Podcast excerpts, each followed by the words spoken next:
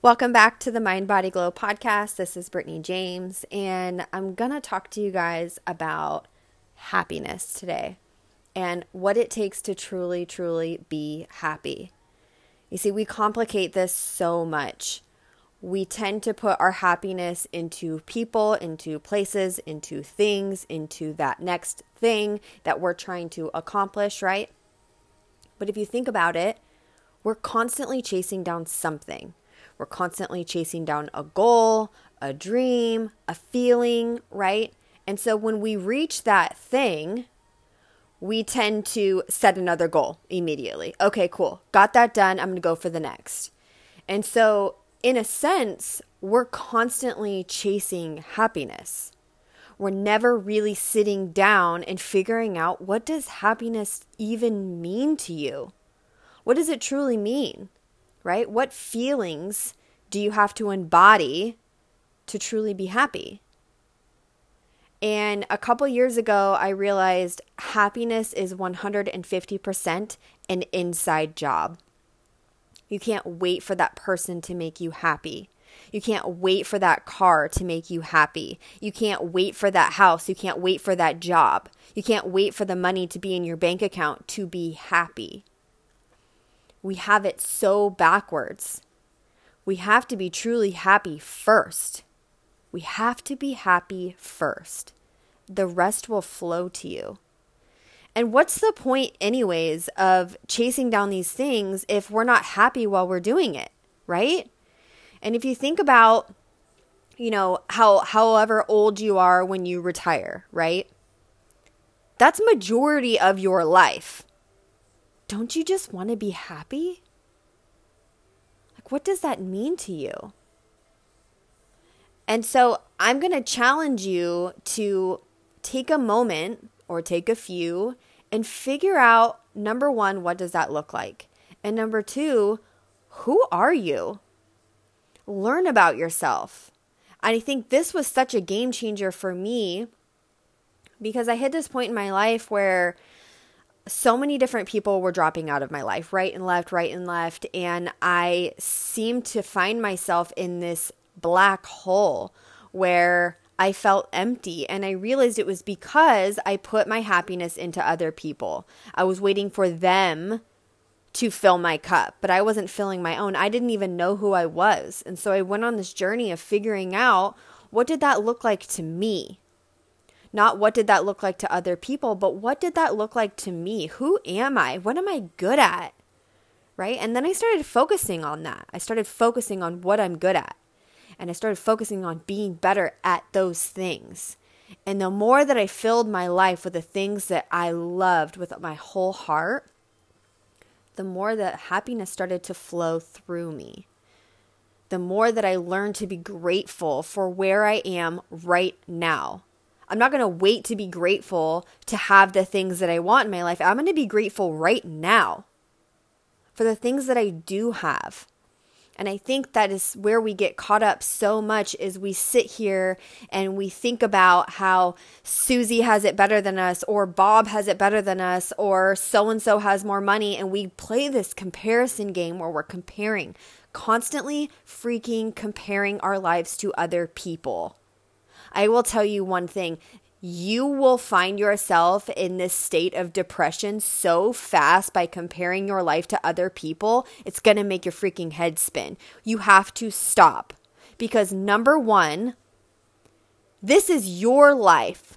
You were built differently. You were created differently. You have to stop comparing your life to other people. That's number one. Number two is maybe what they want is truly different than what you want. And because you're trying to chase what makes them happy, it's it's putting you in a downhill spiral.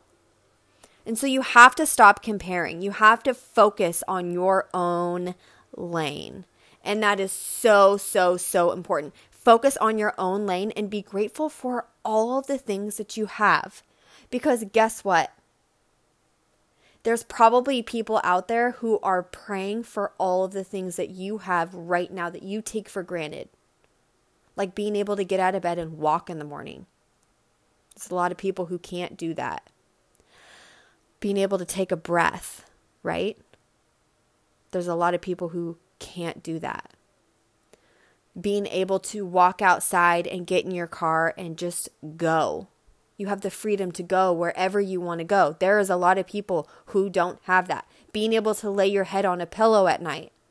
There is a lot of people who are underneath a bridge right now who can't do that. And so, if you are not grateful for the things that you already have, then how do you think all of the other things that you want are going to come into your life if you're not grateful for the things you have right now? And the only reason I'm so passionate about this is because I have lived this, I have felt this. I know the difference of being grateful for every single little thing that you have right now because I know what it's like to not have them. I know what it's like to be in this pity party. I'm a victim, blah, blah, blah. If you're sitting here playing the I'm the victim, you don't want it bad enough. You have to truly look at yourself and ask yourself, what the heck am I doing? Who am I? How am I showing up? And if you don't like the answers to that, then you need to do something about it. You need to get off your butt. You need to self reflect. You need to write it down. You need to surround yourself with the people who are going to help you level up. You have to stop pointing your freaking fingers because nobody, nobody, it's up to nobody. It's up to you. It is up to you to change your life. You hold the crystal ball in your hand. You get to decide what happens next. Not your neighbor, not your best friend, not your parents, not your spouse. Okay, it's you. This is your life.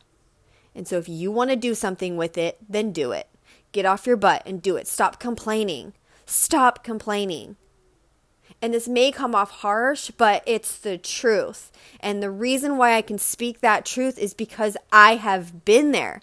I have played this game where everything was everybody else's fault all the time, all the time. It's not. It's not. It's how are you choosing to look at yourself? How are you choosing to look at your day? How are you choosing to look at your life?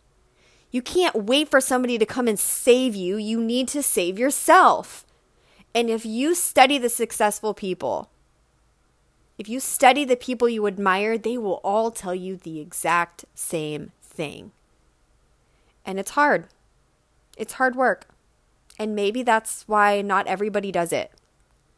Because it's hard, because you have to honor your truth. You have to honor where you are. And you know what? It's okay because most of us have been there.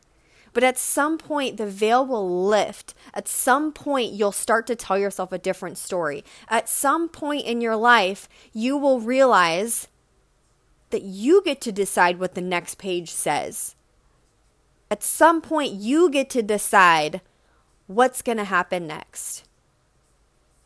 You get to decide how you're going to reach that goal, when you're going to reach that goal, and what that's going to feel like.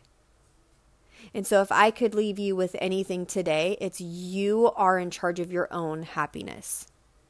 Happiness is 150% an inside job, and you've got to own it. You've got to own it You've got to live it. You've got to want it. You got to look at yourself. You got to do the things you don't want to do. And you just have to keep taking one step in the right direction for yourself, not for anybody else. And so I hope that leaving you there today with happiness as an inside job you know maybe maybe it gets you to start thinking about the things that you really like or you really love or that light your soul on fire. Do more of those things.